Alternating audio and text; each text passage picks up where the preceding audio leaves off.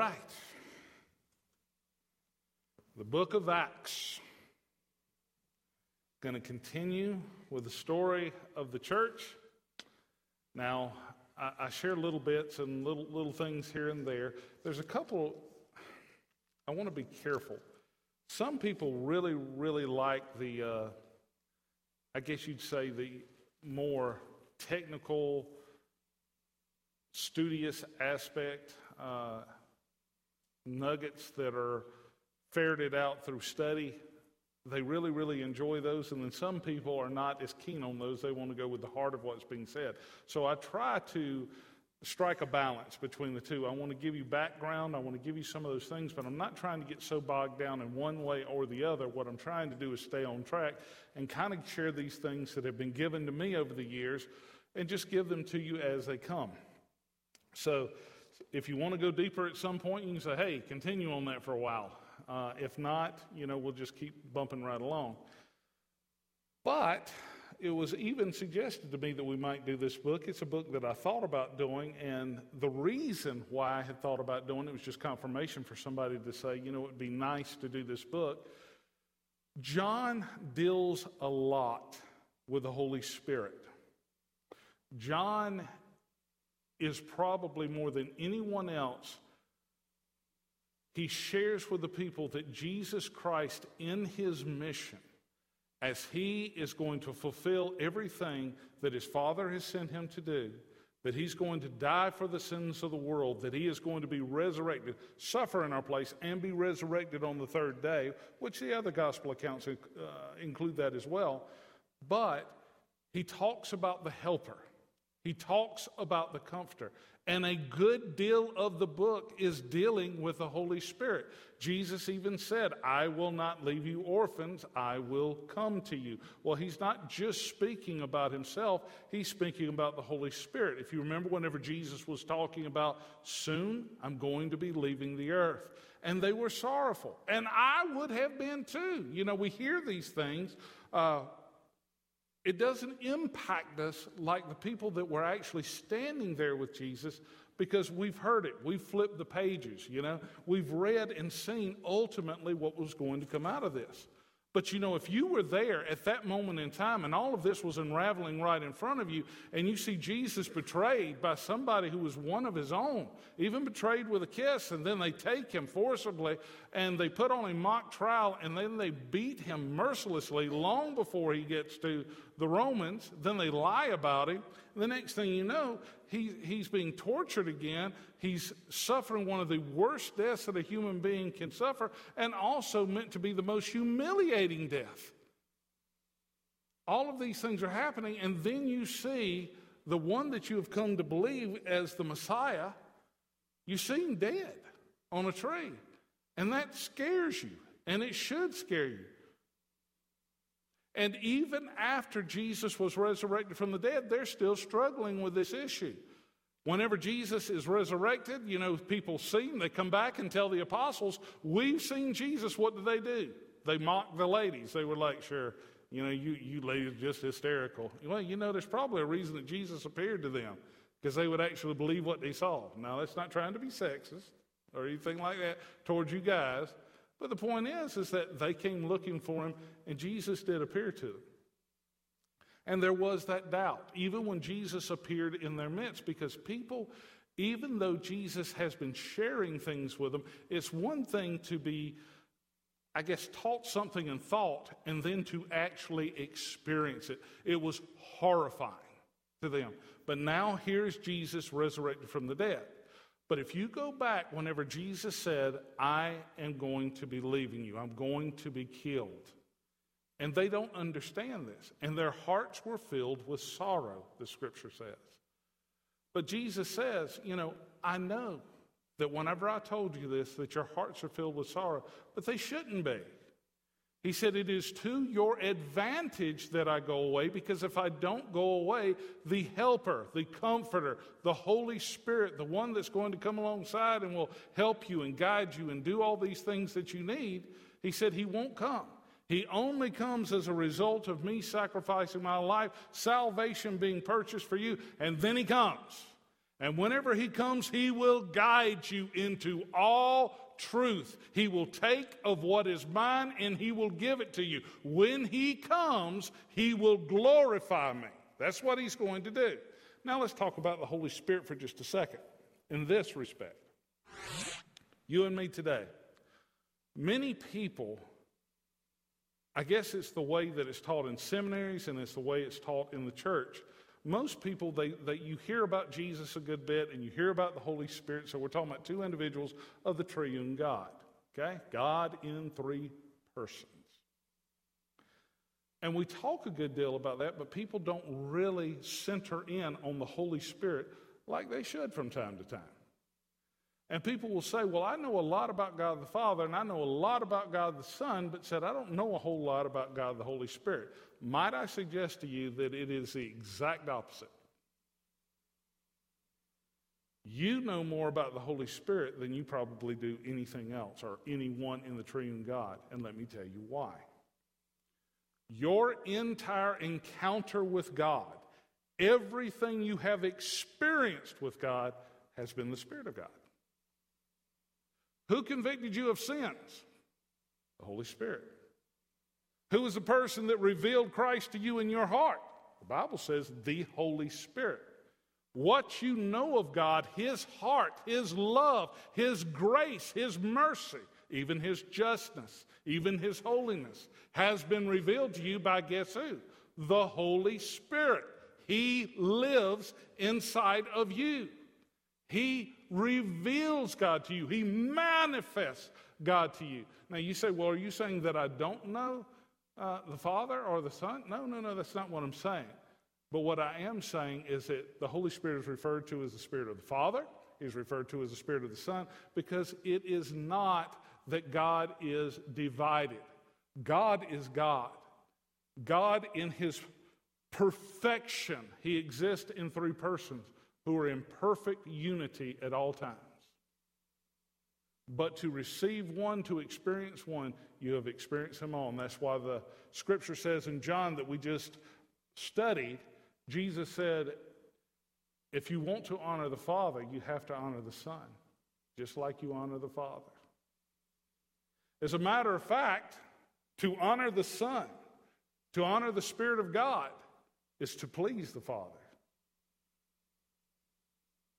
So people want to say, well, how do I please the heart of the Father? Love the Son, love the Spirit. If you want to please, please uh, the Son or the Spirit of God, it's the exact same. Glorify God. Okay, so He is in us, He lives in us. And now we are living in the, I hate to use this term, but a dispensation, a time period of grace that God has chosen but in this dispensation of grace that we now live in, the Holy Spirit is now, as Christ came into the world and as his mission was, uh, and you know, we, we talk about the Spirit of the Lord is upon me, for he's anointed me to preach the gospel to the poor, deliverance to the captive, the recovering of the sight of the blind, to mend the broken-hearted, to set at liberty those that are oppressed or bruised. And Jesus would later on say, And as my Father has sent me, now I send you. We are to be a light just like Christ in this world. So, in essence, Christ now goes to heaven, and now we see the greater works that Jesus promised. His Holy Spirit is going to multiply over the face of the earth. I mean, just absolutely consuming everywhere it goes. Or, excuse me, not yet Him, everywhere He goes. So, we come to the book of Acts. And remember, with the book of Acts, it's a two, two book type thing, okay? It was one work that was done, but it has two parts to it. Luke if you ever study the book of Luke, remember that Luke was not an apostle, but Luke went out and got first hand accounts of everything that he could. He would talk to the people that were there that witnessed everything went on, that went on. So he uh, began to put all of these accounts together so that we could have an accurate account. At least that's what he was trying to do, is put forth another account to complement everything that was going on. He puts together this gospel, if you will, the good news of Jesus Christ, but he doesn't stop there. He continues to chronicle the church. which we refer to as the Acts of the Apostles, but the truth is, it's really the Acts of the church, is what it is. So, we're going to see that he's going to um, be speaking with Theophilus, or loved of God, or lover of God, but depending upon who your professor is, but I believe it means loved by God. But he's going to refer back to Luke, and then we'll begin. God bless the reading of your word, Father. Bless this time and teach us in Jesus' name. Loose my mouth to share your love. Okay, starts out, it says in verse 1 The former account I made, that would be Luke, the Gospel of Luke, the former account I made, O Theophilus, of all that Jesus began both to do and to teach, until the day in which he was taken up, after he, through the Holy Spirit, do you see him right there at the beginning? Jesus Christ, through the Holy Spirit. That's another interesting thing. Side note, okay? Jesus said everything he did, even to casting out demons, he said, I did it through the finger of God. And he defines the finger of God later as the Spirit of God. Interesting. Just like you and me, the power that you witnessed is the Holy Spirit. Okay. So, what he had done through the Holy Spirit had given commandments to the apostles whom he had chosen, to whom he also presented himself alive after his suffering by many infallible truths. In other words, this isn't just one person saying that they saw Jesus. Many people saw Jesus. Many. There were hundreds at one point that saw him alive. And it's not just one little clique or one little group, they're, they're, they're diverse. Okay? So he shows himself with many infallible proofs, not only showing people on the Emmaus Road with the apostles, also with uh, Thomas as he allowed them to touch him, to experience him. So Jesus has appeared to them for 40 days. And speaking of the things pertaining to the kingdom of God. So he's continuing to teach them, even post resurrection, of the things of the kingdom of God, the things that they need to know and to be prepared to do as his children. And being assembled, now he breaks there and he goes right back to Christ, helping us understand. And being assembled together with them, so he's going to share about the resurrection, or they're going to experience him uh, ascending to the Father. He commanded them, now catch this. He commanded them, do not depart from Jerusalem. Don't do it. Stay here, stay in Jerusalem, and wait. Wait for the promise of the Father. What's the promise of the Father? The Holy Spirit. The Holy Spirit is going to come and He is going to reside in you. Now, whenever you look at the Scripture, and we go back to the beginning of Scripture, and we can see through the different accounts uh, and also the different books of Scripture that ultimately, I'm not saying every single word in every single situation is, is speaking specifically of Jesus, but you can tell that the book accounts as a whole, many of them point to one central person ultimately being fulfilled in the person of Jesus Christ. Okay? But at the same time, there is the promise of the Holy Spirit, such as there's coming a time whenever God's no longer going to write his commandments on tablets of stone, but he will write, write them on the fleshly tablets of our hearts. Well, who does that? The Holy Spirit living inside of you. The transformation, the new birth, everything is wrought through the work of the Holy Spirit. He is your companion, He is your God, He is with you, He is there to help you, to encourage you, He is always available, and to empower you. Okay? He's the one that is always there. Now you say, well, are, are the Father and the Son? Yes. If you get the Holy Spirit, you got all of God. God is not divided, God is one. In Jesus Christ dwell all the fullness of the Godhead bodily, Jesus said, because we loved him, we had faith in him, his Father and he, as well as the Holy Spirit, would come and make their home with us. All right, to have the Spirit is to have God. So he tells them, he says, You stay in Jerusalem. You wait there for the promise of the Father. Why? Because they can't do what they are supposed to do. They can't accomplish that which God wants them to accomplish without the power of God in them. The Holy Spirit is going to come upon them in such a way to empower them for the work for which God has called them to do. And that work, are you ready for this? Primarily, primarily, number one thing is to be a witness for Jesus, to witness to what we have seen, what we have heard, what we have experienced. We are going to witness to Jesus Christ and He living in us. So, wait for the promise of the Father, which He said, You have heard from me. For John truly baptized you with water but you shall be baptized with the Holy Spirit not many days from now. Now let's take a look at that word baptism for just a minute. The word literally means to immerse. That's why we are Baptists. That's why you get baptized with us. We soak you. That's the way it is immersion.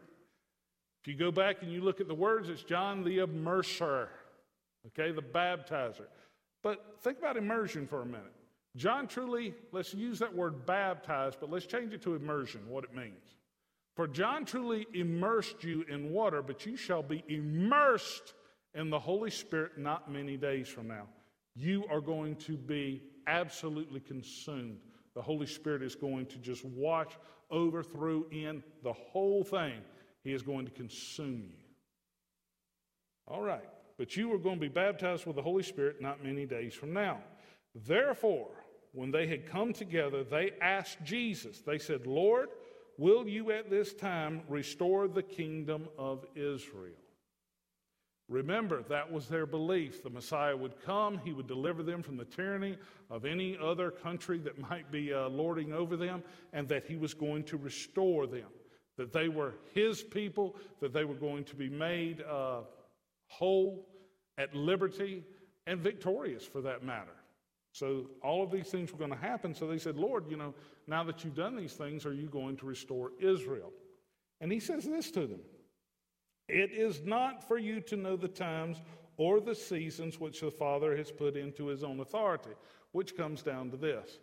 There are a lot of things that God is going to do, and you don't need to preoccupy yourself with them. It's not that we can't think about them, it's not that we can't study about them, it's not that we cannot learn. But what he is saying is there are things that are much more needful.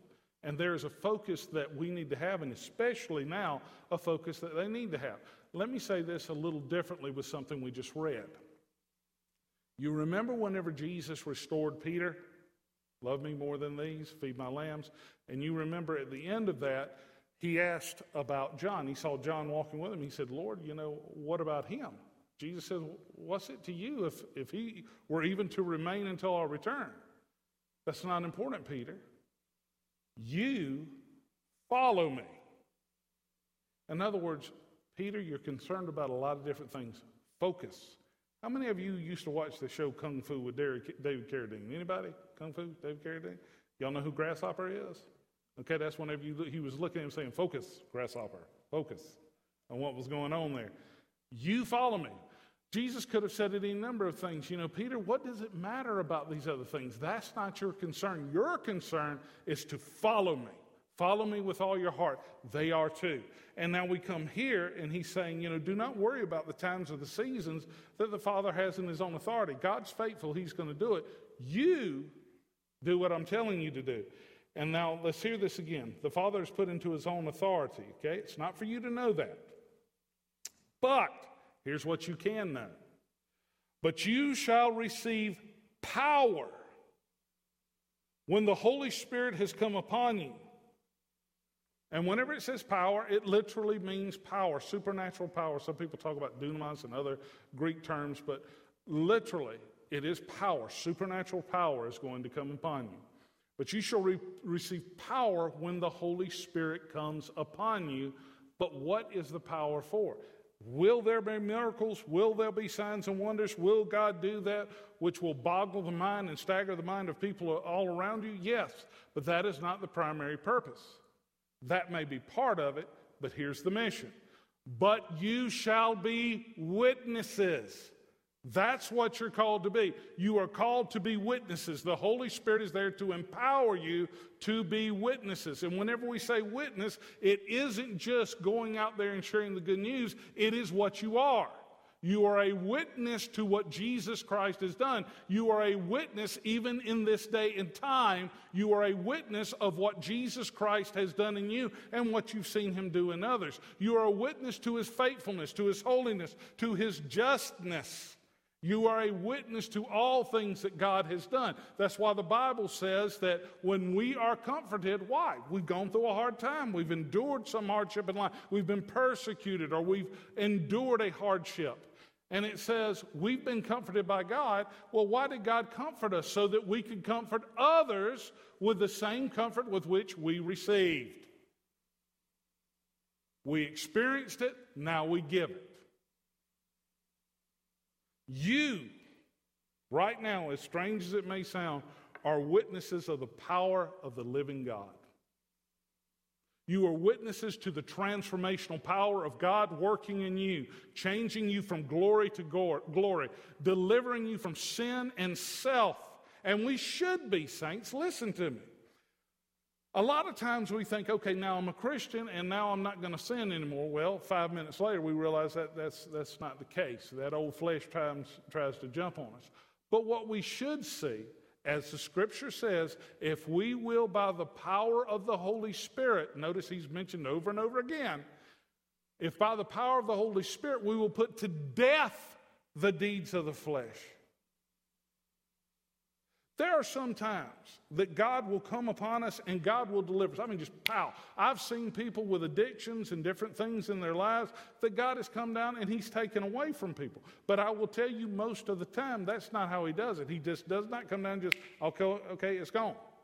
Sometimes He does that in the lives of the people because they absolutely need it. He sees into their hearts and lives what is coming and what's happened, and he knows that, that, that, at times some people have to have that. But most of the time, that's not what he does. Most of the time, he tells us to put the nose of the ship into the storm and let him be the captain. You say, Well, Lord, this is tough. Lord, this is difficult. Yes, yes, it is. Because your flesh absolutely craves and cries out to be in charge. But I'm going to teach you how to let it go. I'm going to teach you how to say no to yourself, and I'm going to teach you what true deliverance is. I'm going to teach you that that struggle that's inside of you that feels like it's tearing your soul absolutely apart, in time, I'm going to make that go away. But you got to hang in there with me. Okay? So, we are witnesses of that as well. Somebody comes to you and says, You don't understand. I struggle with A, B, C, and D, or any one of the above. And they say to you, You don't understand. I've prayed for years. I can't overcome this. Do you know what you are? Especially if God has delivered you from that. You can look at them and say, Don't you believe that liar for one second more? I'm telling you right now that you can have freedom. You just do not let go. And let me pray with you. Let me be in this fight with you so that you might know the freedom that comes through the Holy Spirit. You know, it's hard to argue with somebody whenever they come right back at you and say, Listen, I lived in that for 30 years. And I stand before you today delivered, not because I'm holy, not because I'm anything, but because of the grace of God alone. I stand before you delivered. Does that mean that I would no longer sin? Oh, yeah, you fall right back into it, but I have no desire to go back into chains of darkness. Don't want them, not interested. But we are witnesses to Jesus Christ. Now he says, You shall be my witnesses. In Jerusalem, we've talked about this. Look at the map and you'll see it like this Jerusalem, Judea, Samaria, and the ends of the earth. It was going to begin there in Jerusalem. That's why Jesus told them, Stay in Jerusalem until the promise of the Father comes. All right. And you will be my witnesses, and you're going to go to the ends of the earth. All right, let's keep going here. Ooh, doing good. Now, when he had spoken these things while they watched, he was taken up, and a cloud received, received him out of their sight. And while they looked steadfastly toward heaven, as he went up, behold, two men stood by them in white apparel. Those are angels. Who said to them, Men of Galilee, why do you stand gazing up into heaven? This same Jesus who is taken up from you this into heaven will so come in like manner as you have seen him go to heaven. Now you remember these angels, they are proclaiming what the Lord has already shared. They're not being arrogant, they're not being ugly, they're just merely proclaiming the truth. Does this sound familiar at the tomb? Why are you seeking the living among the dead? Why are you doing that? He's already told you he's going to rise.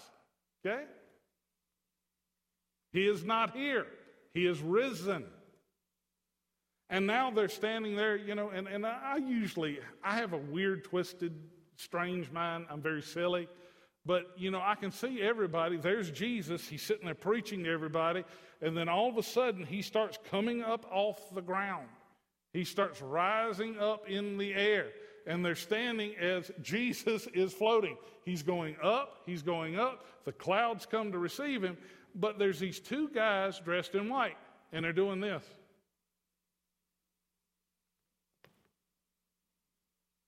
Um, men of Galilee. You know, I'm sorry, I'm just weird that way.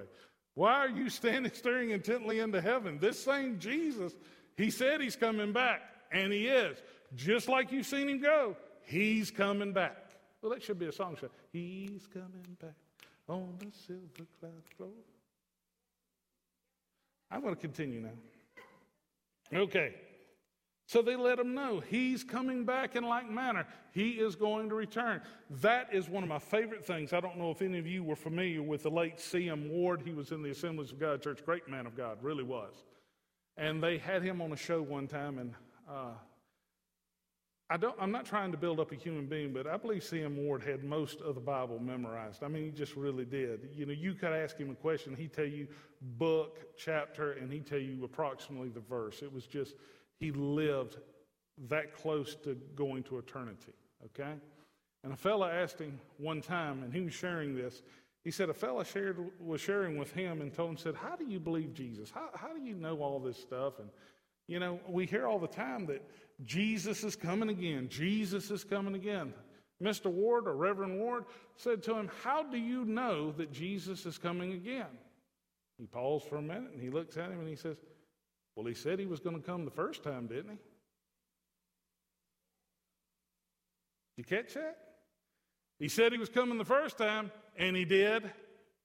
So believe you me, he's coming again. That was just a side note. You don't get billed for that one. Okay. Okay, let's go to verse 12. It says, And when they returned to Jerusalem from the mount called Olivet, or the Mount of Olives, which is near Jerusalem, a Sabbath day's journey, which I guess is around a half a mile or something like that, because you couldn't walk too far on the Sabbath day. And when they had entered, they went up into the upper room where they were staying. And then it talks about the people that were there. It was Peter, James, John, and Andrew, Philip, and Thomas, Bartholomew, and Matthew, James, the son of Alphaeus, can't speak English, and Simon the Zealot, and Judas, uh, the son of James. So the, the 11 are, are there together says these all continued with one accord. You're going to see this as a continuing theme in the book of Acts. And I think this is where the modern church misses it. They all continued in one accord. That's not a Honda. Makes a good joke. But it's talking about unity. They are in one heart, one, one devotion to God. And that's how they pray. And God was moving mightily upon the church. So they're there and they're continuing in one accord and they're uh, in prayer and supplication, asking God to provide for their needs with the women and with Mary, the mother of Jesus, and with his brothers. Notice now they're showing up, his brothers. They didn't believe before, and now Jesus' brothers are believers. And in those days, Peter stood up in the midst of the disciples, and what they're going to do is that the 12th apostle, Judas, obviously has gone and killed himself. And Peter, speaking by the Spirit, I do believe, but ultimately speaking and sharing what he believes his conviction, he is speaking that there's supposed to be one to take his place. Now, some people have disputed and said, well, it was supposed to have been Paul that came later. I'm very careful about saying what should have been and those other things. I'm just saying that this is what was the conviction laid upon Peter's heart. And you say, well, the Holy Spirit hasn't been given yet. How does Peter know? Well, if you remember, whenever Peter was Jesus, Jesus even told him, whenever he confessed him as the Son of God, flesh and blood has not revealed this to you. God still speaks to the hearts of people. So, anyway, so they're together with about 120 people and said, verse 16, Men and brethren, the scripture had to be fulfilled, which the Holy Spirit, wow, that's interesting. The Holy Spirit just Every time you turn around, the Holy Spirit. The Holy Spirit spake before by the mouth of David concerning Judas, who became a guide to those who arrested Jesus, for he was numbered with us and obtained a part in this ministry. So people will say, well, you know, Jesus had nothing, uh, Judas had nothing to do with him. No, he was there with him. He just got twisted and badly messed up. Verse 18 Now this man purchased the field with the wages of iniquity and falling headlong, he burst open in the middle, and his entrails gushed out. And real cheery story all the way around, but basically he was disemboweled when he hung himself. And it became known to all of those dwelling in Jerusalem, so that the field is called in their own language Akel Dama, that is, field of blood. For it is written in the book of Psalms, Let his dwelling place be desolate, and let no one live in it, and let another take his place. So, in other words, Judas was going to die and another person needed to take his place. Keep, let's keep going. Therefore, of these men who have accompanied us all this time, now, whenever they say accompanied us, notice the criteria. That the Lord Jesus went in and out among us, beginning from the baptism of John to the day whenever he was taken up from us, one of these must become a witness with us of the resurrection. So they're saying, what, someone who's been with us from the beginning. We need to pick one of those folks. And they proposed two, okay? Joseph, called Barsabbas, whose surname was Justus, and Matthias. And when they prayed, You, O Lord, who know the hearts of all, show which of these two you have chosen to take part in this ministry and apostleship from which Judas by transgression fell, that he might go to his own place. And they cast lots, and the lot fell on Matthias and he was numbered with the 11 apostles. So he comes in there and he's going to minister and he's going to work with them. So they've got their numbers together, but something's getting ready to happen. Pentecost, the feast of first fruits. Now, I want you to gather this. The way this worked,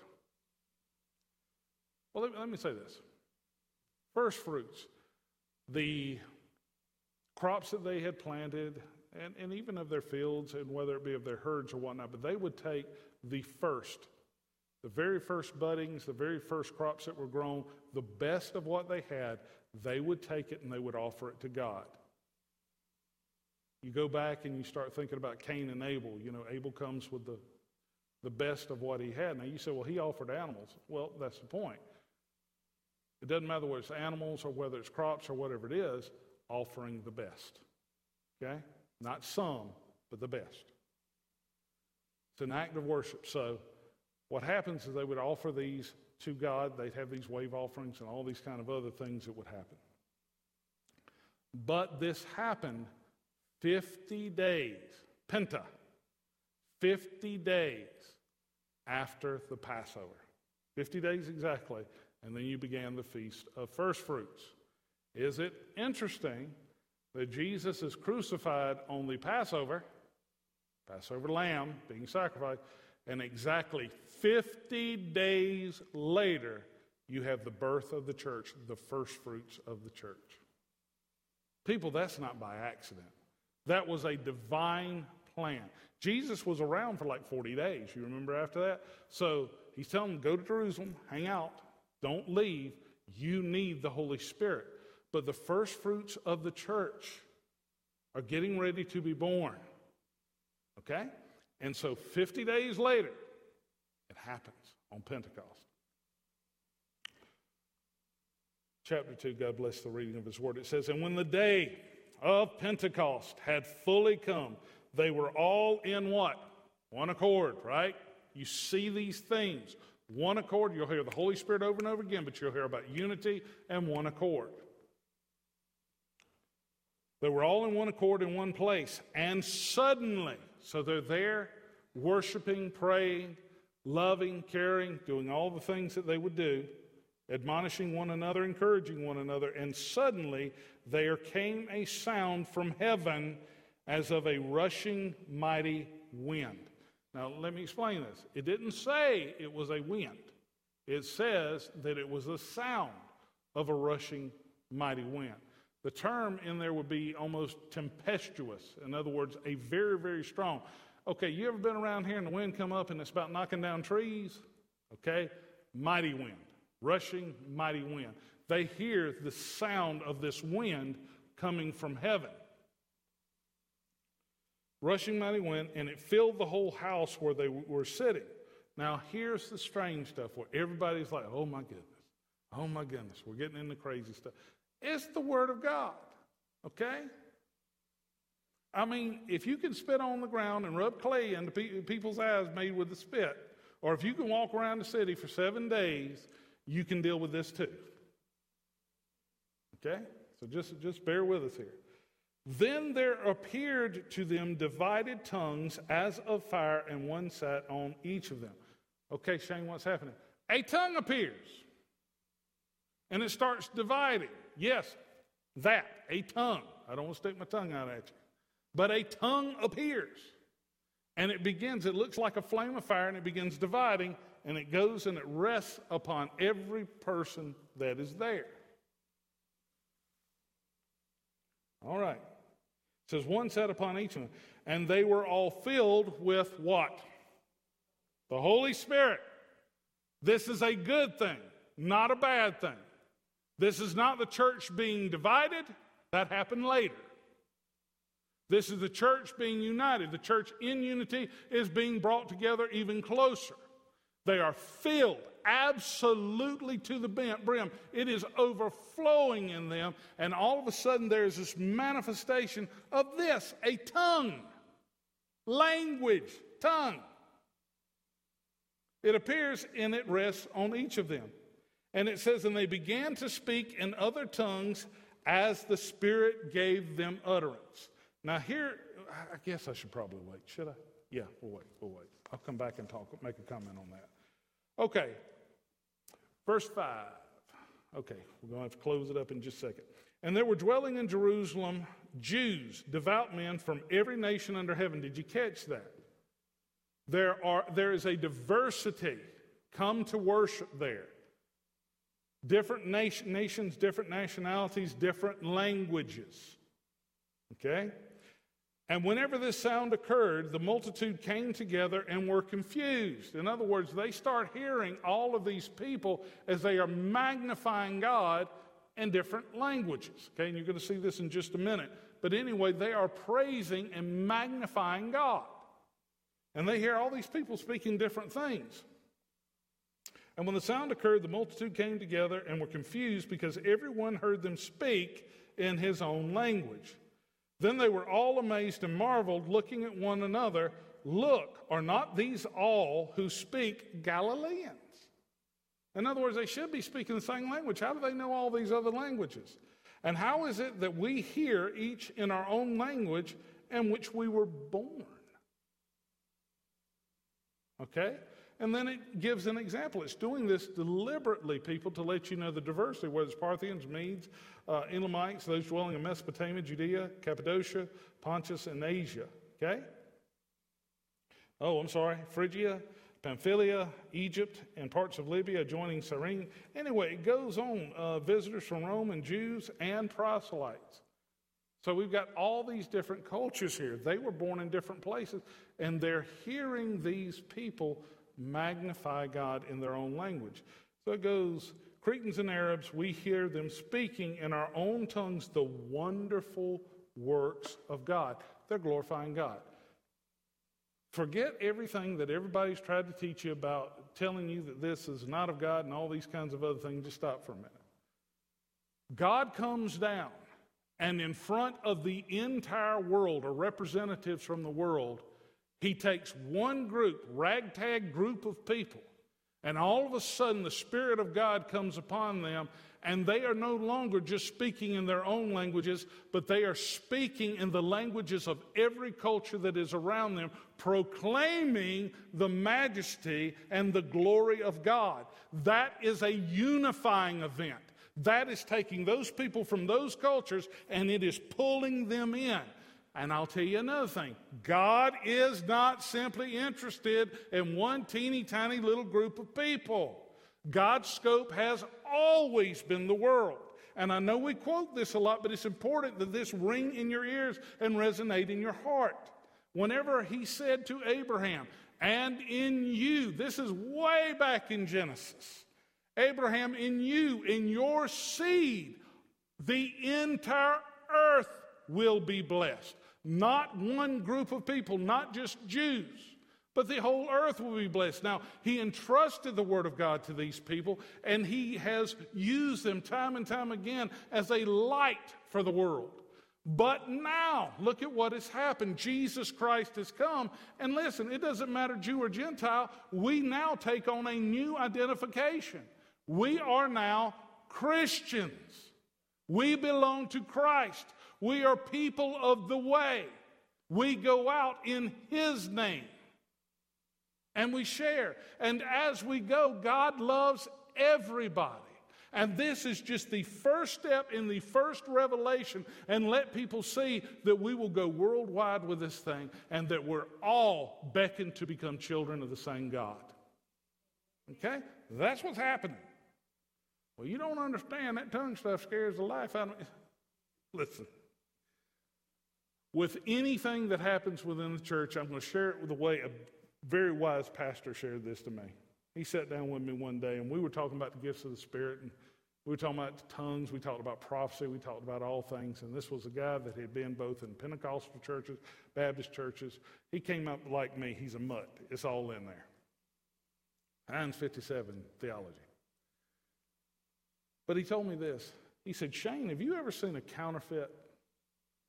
I said, Yes, sir, I've seen a counterfeit. I've seen a dog in a pony show more times than I can count. And he said, That's right. But he said, You know, there's a strange thing about counterfeits. I said, What's that? And he said, Well, if there's a counterfeit, there has to be a real thing, right? Don't be so afraid of wildfire that you ignore the real fire. Amen? All right. Okay, let me just hit two verses and we'll stop. Oh, it's 7 o'clock. Okay. So they were all amazed and perplexed, saying to one another, Whatever could this mean? Others mocked. And that's the way it always is. There's always somebody out there mocking. They said, They are full of new wine. They're drunk. That's what they're saying. They're drunk. But I love this. But Peter standing up with the eleven. Now you're going to see this leadership that Jesus has always been talking about. Raised his voice. Oh, timid, timid Peter? No, he's raising his voice. Raised his voice and said to them, Men of Judea and all who dwell in Jerusalem, let this be known to you and heed my words. In other words, pay attention. For these are not drunk as you would suppose, since it is only the third hour of the day. But this is what was spoken by the prophet Joel.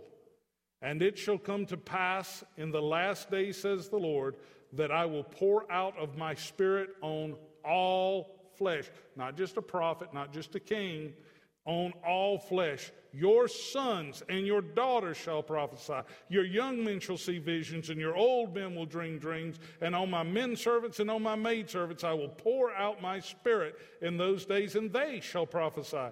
I will show wonders in heaven above and signs in the earth beneath blood and fire and vapor of smoke. The sun shall be turned into darkness and the moon into blood before the coming of the great and the awesome day of the Lord. And it shall come to pass that whosoever calls on the name of the Lord shall be saved.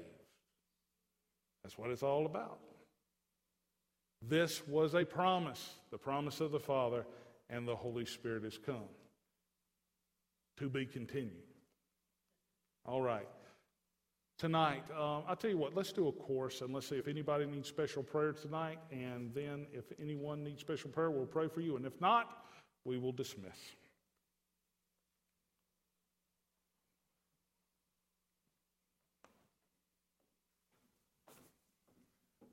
And everyone here, you know what I normally say during this time. The altars are going to be open. You don't have to wait for a special invitation. If God's dealing with your heart, please come, respond as God speaks to you. If everybody would please stand. Jesus is tenderly calling